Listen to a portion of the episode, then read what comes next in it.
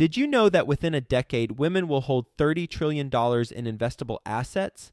Yet somehow, only 19% of women reported feeling confident in selecting investments that align with their long term goals.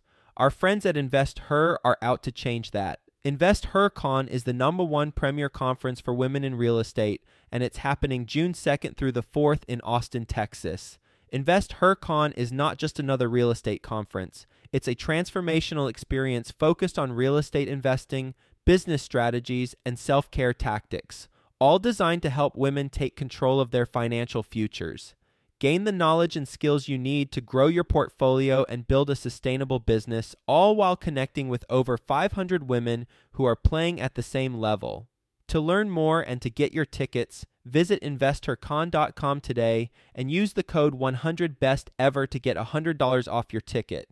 That's investher, H E R, con.com, promo code 100 best ever to get $100 off your ticket. The most important number that everybody needs to understand is how much you spend. It doesn't matter how much money you've accumulated. If you don't understand the spending piece, it's impossible to be able to answer the question of have we saved enough. Best ever listeners, before today's episode, I want to invite you to join us in Keystone, Colorado, February 20th through 22nd. It is the 2020 Best Ever Conference. And not only do I want to invite you to join us, I want to invite you to earn 15% for every ticket that you're responsible for selling should you join as an affiliate for the conference. Great way to earn money. And also, if you're planning on attending, great way to pay for your ticket, essentially. You get enough sales. So you can go to bec20.com and in the top left corner it says earn 15% as an affiliate. You can click that, join the affiliate program, and you got all the resources that you need to share the good word about the best ever conference in Keystone, Colorado. And we will be talking more about this on future episodes. But for now, go check out bec20.com and that affiliate page. You can earn 15% as an affiliate, and we will see you in Keystone, Colorado. Best ever listeners, how you doing? Welcome to the best real estate investing advice ever show. I'm Joe Fairless. This is the world's longest running daily real estate investing podcast where we only talk about the best advice ever. We don't get into any of that fluffy stuff with us today. Jason Parker, how you doing, Jason? Hey, Joe. I'm doing great. Thanks for having me as a guest. Yeah, my pleasure, and looking forward to our conversation. So, a little bit about Jason. He's the host of Sound Retirement Radio and he's the inventor of retirementbudgetcalculator.com. He's a financial advisor with a focus on retirement planning based in Seattle, Washington, and he has some real estate experience as well. So, I guess first, you want to give the best ever listeners a little bit more about your background and your current focus. Oh, yeah, Joe, I just love the work that we do. Our focus is completely on helping people make this transition into retirement and then keeping them retired once they do retire. So that's what we do professionally. On the personal side of things, I've been married to my wife for 23 years. She's my high school sweetheart. And then we've got two amazing kids, and I love playing paintball with my son on the weekends. And my daughter's super into dance. So I love going to those performances. And life is just really good right now. So I know earlier, before we started recording, you mentioned you have real estate experience. Tell us about that. Yeah, real estate experience from a lot of different perspectives. First and foremost, I get the opportunity to actually walk life with a lot of people. And a lot of the people we serve have done really good in real estate over the years. Oftentimes, at some point in retirement, they're looking at whether or not they should keep an investment property or should they sell an investment property. So, for example, we had some folks come in recently. They had been investing in real estate for many years, and somebody approached them and offered to buy this piece of real estate that they had. And they came to me and they said, Jason, should we do this? It's like I always do because one of the things I've learned is that retirement is all about cash flow. I'm evaluating everything from a cash flow basis. And when we did the analysis for them, what we determined was that based on the asset price, they were recognizing about a 12% cash flow on that asset. Mm-hmm. Plus, they had the appreciation of the asset continuing to appreciate. Plus, the income was inflation adjusted because they're able to increase their rents every year based on the leases that they had.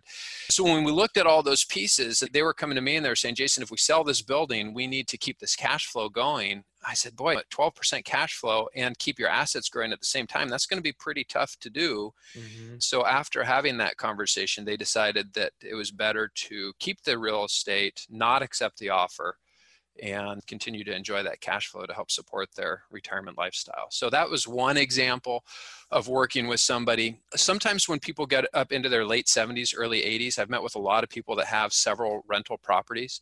Mm-hmm. And sometimes you guys in the real estate business you and i'm sure you're not this way joe but some people make it sound like it's not a job there's no work associated with it and i found that that's not the case that usually if you're going to be an active owner and you're not going to be outsourcing the property management there's time and there's energy and there's costs associated with that so for a lot of people when they get up into those older years, they're just trying to simplify their life. So even though the retirement it is producing a really nice cash flow for them, they just don't want the headaches of having to deal with the remodels after somebody moves out or the tenants that stop paying and some of those little nuances you have to deal with when you're actually owning individual properties. But overall, real estate over a long period of time can be a wonderful investment. I don't know how old you are, but I'm what they call a Gen Xer. So I'm 44 years old. And my experience with real estate, at least on the second primary residence that we bought, we bought our last house in 2006, right at the top of the real estate market. So I know what it's like to buy real estate and then watch the value decline and take more than 10 years to get back to even. So as long as your time horizon's long enough and you're okay with the lack of liquidity, I like real estate as a wealth accumulation tool and also as a retirement cash flow tool. I know you have some experience investing in real estate personally, so can you talk about that? Yeah, personally, I had this decision to make. We recently bought a new house, which sometimes I think maybe we're at the top of a real estate market again out here in the Seattle area because prices have just gone bonkers. But I had to make a decision. Did I want to sell this house that I've lived in for the last 13 years, or do I want to hold on to it, turn it into a rental property? So I went through my normal analysis. I said, okay, well, how much cash flow am I going to have? What's the net cash flow after all of the expenses? And then I looked at the amount of cash that I would receive from selling the house. And I just said, what rate of return would I need to earn to match that net income? And I was surprised to see that I only needed to earn about 3% on my money to equal the same amount of net cash flow. So, net after taxes and maintenance and all these other things. Of course, I've got a house that's appreciating and I've got a loan that's being paid off and I've got inflation adjusted income. So all of those pieces need to go into the decision matrix. But for me, what it really came down to was do I really have the capacity to take on another project? Because if we hire a property manager that's charging us 10%, that's going to eat into the net cash flow and then the reason I'm holding on to that thing is for capital appreciation and future cash flow as the mortgage gets paid off.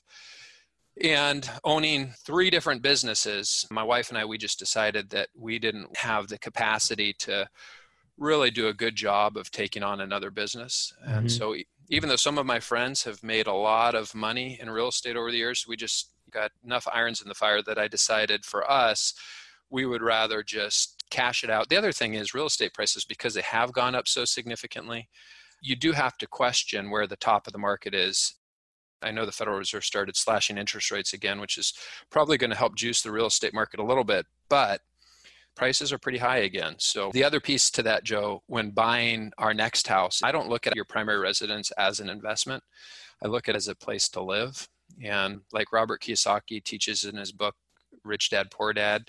The house you live in, your primary residence, falls on the liability side of your balance sheet, not as an asset. Yep. And I totally agree with that. Our kids are getting bigger. Our house seemed like it just was shrinking, coming in on us. So we needed to buy a new house just for the sake of lifestyle.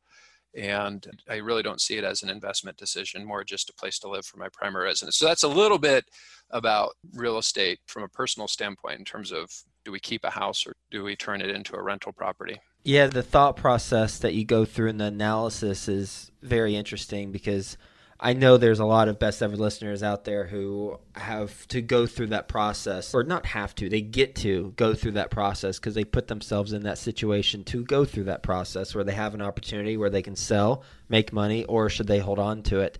You mentioned that you look at what rate of return would I need to match the net cash flow. Can you get into some specifics of the inputs that you have in that calculation so that if a listener's going through this process on their side right now, they know what to take into account? Yeah. So when I'm doing planning, whether it's retirement cash flow planning or evaluating real estate or whatever, I always like to say, let's hope for the best and plan for the worst. So I make really conservative assumptions. And part of that, again, is my experience with real estate. We bought our last house in 2006. So while real estate has certainly been a good investment over a long period of time, if you look at the appreciation on my house from 2006 till the time we sold it last week. It was averaged only about 2.5% per year when you take into consideration the Great Recession and having to recover from that. So, again, I just don't see my house as being an investment. But some of the inputs that I used, first of all, I had to assume that my house value is going to continue to appreciate. So I just used a 2% annual appreciation rate on the value of the asset. Then I had to look at the cash flow. So I looked at the gross cash flow that we would have coming in, and I looked at the mortgage, and there was a positive it would give me positive cash flow day one. And to be conservative, I assume that my cash flow from the rental would only be increasing at 1% per year. Now, the other piece I had to look at was not just the amount of gross cash flow I was going to receive, but the amount of net cash flow I was going to receive after making some adjustments for things like repairs and people moving out and potentially having a month or two where the house is sitting empty. So I assumed that my rents would increase by 1% per year and this number was probably not high enough. I assume my taxes and insurance would only increase at 1% per year. And the reality is, in my area, and last year alone, I think we saw our taxes are adjusted for all the little nuances and levies and this and that actually increased about 10%. So 1% probably wasn't high enough. Then I look at the annual cash flow and I back out. Now, a friend of mine who's a professional real estate investor, he says, Jason, when you have a rental property, you only need to plan on about $100 per month for repairs. But again, I like to err on the side of just being cautious. And I know that if I go out and buy a new refrigerator today, that could cost me $1,200 just right there. Or putting new carpet in a house after somebody moves out, that could be $3,500. So to be conservative, instead of assuming $100 per month for what ifs that come up, I assumed $200 per month for maintenance and those types of costs. And at the end of the day, I came up with net cash flow that was, again, going to give me about a 3% net cash flow when you factor in all those different components when I say 3% net cash flow, that's based on the assumption that if I sold the house, I'd get this lump sum of money. And so my question was, what do I have to earn on that money in order to meet the same net cash flow? And I've got the number here. Let me tell you what that was. So net cash flow on equity is only 2.39%. So I only had to earn 2.39% on that lump sum of money that I would receive to match the same net cash flow that I'd be receiving from the rental property. Mm-hmm. But that doesn't tell the whole story because you've got a loan that's being paid down, you've got an asset that's appreciating. But from a just a purely cash flow standpoint, 2.39% return is not hard in today's environment. Last time I looked at high yield savings accounts, I think they were paying better than 2%. Mm-hmm. You mentioned at the beginning you help people make the transition into retirement and help them stay in retirement. So I'm taking a step back, by the way, from what we're just talking about taking a step back, talking about that, what are some things that you ask people during those initial conversations to learn more about what they're looking to do? Probably the two most important questions I ask them. Number one, what's the purpose of your money? Why do you have it? And then number two, I always ask them if we could accomplish only one thing by spending a couple of hours together, what's the most important thing you get out of our time together? I'll share with you kind of what I hear most commonly from people. When I ask them what's the purpose of their money, most people will say, Jason, we just want to be able to maintain the same standard of living that we've grown accustomed to. We don't ever want to become a burden to our family, physically or financially. They'll say that they're much more conservative as they're making this transition into retirement, so they don't want to get wiped out if there's another great yep. recession that occurs.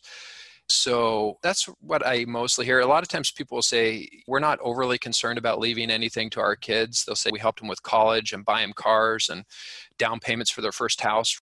If there's anything left, that's icing on the cake, but we're not really trying to make sure that our kids are wealthy when we pass away. Now, some mm-hmm. people do. Some people that's really important, but most people, I would say, not so much. Okay. The second part to that is I ask them the question if we could accomplish only one thing by spending some time together. What I usually hear there is people say, Jason, we just want to know that we're going to be okay. or they'll say, We want to know if we've saved enough. Can we actually make this transition into retirement? So, like the biggest financial decision of your entire financial life, bigger decision than buying a house, which is a big decision for a lot of people. And what most people have is they have investments, they have asset allocation, diversification, low fees, and financial products. But I would say 80% of the people we meet with have no actual plan for how all of those things are going to work together to help them make this transition into retirement to help them do what they want to do, which is just have a good life and be able to travel and visit the grandkids and not have to worry based on what's going on in the world around them. And what's wrong with having the asset allocation, making cash flow on whatever their investments are, but not having a formalized plan if that cash flow is achieving their financial goals? Well, a lot of people don't know the answer to that. They don't know if the cash flow they have is going to achieve their financial goals. A lot of times when people are retiring, and even people that have really good cash flow, but today a lot of times all they have is Social Security, maybe a small rental property or two. So it's vague to them. It's not mm-hmm. clear, and nobody's ever taken the time to actually construct the plan to show them how it's going to work year by year as they're transitioning through retirement. So there's certainly nothing wrong with it, but I would just say that I wrote a book a couple of years ago called Sound Retirement Planning. And the tagline to my book is clarity, confidence, and freedom. Clarity comes from knowing what's most important in your life, who's most important in your life. Confidence comes from being able to crunch some numbers, make some conservative projections, and know that you're going to be okay, even if things get really ugly in the economy. And ultimately, when you have clarity of purpose and you have confidence that the numbers are going to work, then what you get to experience is freedom and I think that's really what people want either freedom from something or freedom to do something. So maybe it's freedom of time where they don't want that alarm clock waking them up at oh dark 30 anymore. Mm-hmm. Or maybe it's freedom to spend more time with the grandkids because they see them growing up but they don't want to be that absent grandparent. So, whatever the priorities are, having a plan is what gives them confidence. So you can do it without a plan, mm-hmm. but you may not have the confidence that you're looking for to know that you're going to be okay. And then some of the little tweaks along the way. Some people know that they're okay financially, but they have no strategy for how to reduce taxes either now or in the future. So for some people, it's just making sure that some of the loose ends are tied up and that they're thinking about all of these different pieces. And I don't know what percentage of times, but I'm certain that a certain percentage of times you have to be the bearer of reality, which probably translates into bad news to them about their financial picture and where they want to be versus where they're at currently. How do you approach those conversations if that is a scenario that you've come across? Delicately. You're right, those are hard conversations to have because a lot of times when people come to us, they really have this strong desire for whatever the reason either there was a health event or something changed at work or they have a new boss that they just can't work with anymore. So when i have to sit with them and we evaluate everything and we say hey you're going to need to work a couple more years they need to hear it because that's our job as a fiduciary is to not tell them what they want to hear but tell them what they need to hear. But we just try to encourage them and point them in the right direction and say here are the tweaks or the adjustments you can make and oftentimes people aren't too far off sometimes it's having a discussion about maybe retiring from one career that's very stressful and requires a lot of hours and having a second encore career in retirement. I just met with a woman the other day. She knows she's going to need to make some income and she loves animals. And she found out that she can be a pet sitter and a dog walker and have an extra 500 to $1,000 a month of income coming in and knowing that she can do something that she loves to do and it's going to produce just that extra little bit of cash flow for her it really made all the difference. Or one gentleman i talked to he's driving for uber now in retirement not just picking people up but delivering meals through uber. So the great thing about the world that we live in today is there's a lot of opportunities to figure out how to do things different if the traditional path into retirement isn't going to work. And for a lot of people out there unfortunately a lot of people just haven't saved enough. So they're going to have to look at some of these encore careers. What else that we haven't talked about do you think we should talk about as it relates to this topic? Well, the most important number that everybody needs to understand is how much you spend. It doesn't matter how much money you've accumulated. If you don't understand the spending piece, it's impossible to be able to answer the question of have we saved enough. And unfortunately, the people that are most guilty of not understanding their spending are the people that have the highest incomes. So for us, when we meet with people that's doctors, dentists, engineers, pilots, people that are making several hundred thousand dollars a year of income, and because their income has been high and it's been high for a long time, they don't really have to track where every dollar's going. And sometimes they're shocked and surprised when we sit down to put the numbers together to recognize that they may not have saved enough. I met with one gentleman. He had saved more than $10 million, which for most people you'd think, oh, I could live on 10 million easily. But when we sat down to understand expenses, his costs were more than $600,000 a year. And if you're spending $600,000 a year and you're going to have 35 years of retirement, all of a sudden you have the same worry that the guy that has saved $500,000 for retirement and he's trying to figure out if he can spend $30,000 or $40,000 a year out of that retirement account. It's the same concern. Have we saved enough or are we going to run out of money? So understanding your spending is the most important number. And that's why I developed some software called the retirement budget calculator to help people really dial that in before they make this transition. Based on your experience as a financial advisor, as well as someone who advises real estate investors, and you also have some investing experience from a real estate standpoint, what is your best advice ever for real estate investors? The best advice ever is to understand the cash flow. And I would also say the times that I've seen people get hurt the worst in real estate is when they get over leveraged in one asset class. They're not diversified then the other piece to that is I'll never forget I had a gentleman on my podcast who got involved with some real estate investments where he was a partial owner, a very small fractional owner in some deals and didn't do his due diligence on those and they blew up on him. And so, like every investment, you have to do your due diligence. You have to trust but verify. And then I would just say make sure that you're properly diversified across both liquid and investments that are less liquid. Real estate being something I consider to be less liquid of an investment. We're going to do a lightning round. You ready for the best ever lightning round?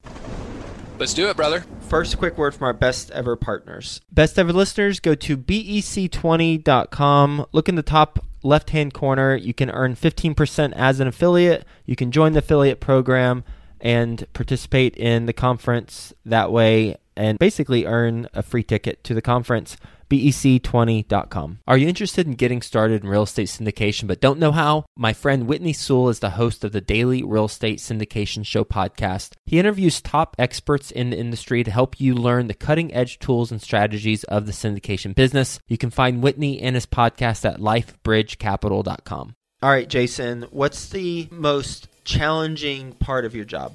You know, I love what I do. Warren Buffett once said, if you do something you love, you'll never work a day in your life. Plus, I tend to be an optimist, so it's hard for me to find things that are challenging, I guess. Liking something is different from being challenged. That's true. And I tend to embrace challenge. I would say, uh, geez, the thing that challenges me the most. Well, when you're doing retirement planning for people and you're dealing with something like the stock market that is irrational, to say the least, um, that can be challenging. It can be challenging to help people stay on course when we have a good plan and their emotions start to get the best of them that can be challenging. So that's a good question. What's a mistake you've made in business? One of my biggest mistakes. When my first book was originally published i did not research the trademark of the title. And about a year after my book was on the shelves i got a letter from a law firm that represented one of the largest investment companies in the country telling me to cease and desist and I had to unpublish my book and oh. it was really painful. But it actually turned out really good. So there's a silver lining in that I gave the book a new title. I added 40% new content. We republished it, and it was on the republishing that the book made it to a number one bestseller on Amazon in personal finance and the first edition of the book was hardly anybody ever read it. So had it not been for that trial that came my way, I don't know that I ever would have republished the book. So it, yeah. it ended up good, but it sure felt painful at the time. Best ever way you like to give back to the community? My church. I think my church is making a significant difference in people's lives right here locally.